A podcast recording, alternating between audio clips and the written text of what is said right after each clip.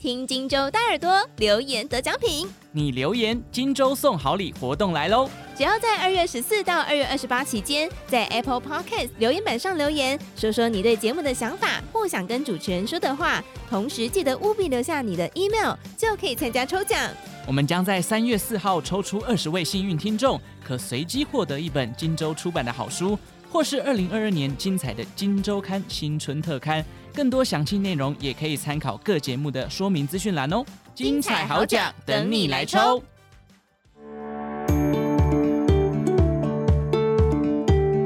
大家好，欢迎收听 Morning 早安学，我是佩服。乌俄冲突正式引爆，俄罗斯总统普丁下令俄军进入乌东斯巴顿区维和。台股二十二日一开盘就重挫超过两百点，万八关卡失守。十点半左右，跌势扩大到将近三百点，跌幅超过百分之一点六六。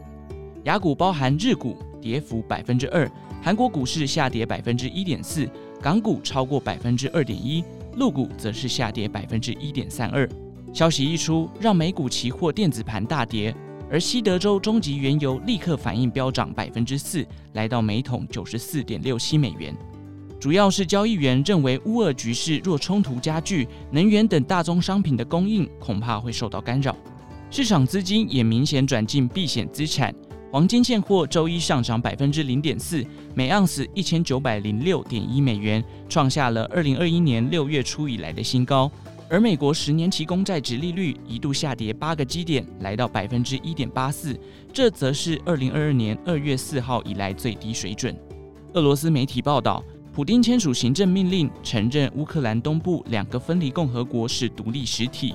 普丁也对全俄发表电视谈话，指控美国和北大西洋公约组织将乌克兰转变为战区。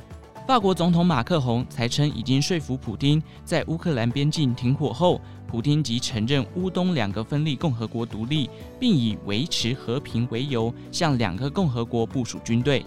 法国总统马克宏和德国总理肖兹都在与普京的电话交谈中对此表示失望。美国总统拜登立即与乌克兰总统泽伦斯基热线通话，承诺美国支持乌克兰维持领土完整。马克宏也针对乌俄最新情势批评普京违背承诺，呼吁欧盟制裁俄罗斯。专家分析，乌俄边境军事冲突持续升温，且陆续伤亡传出。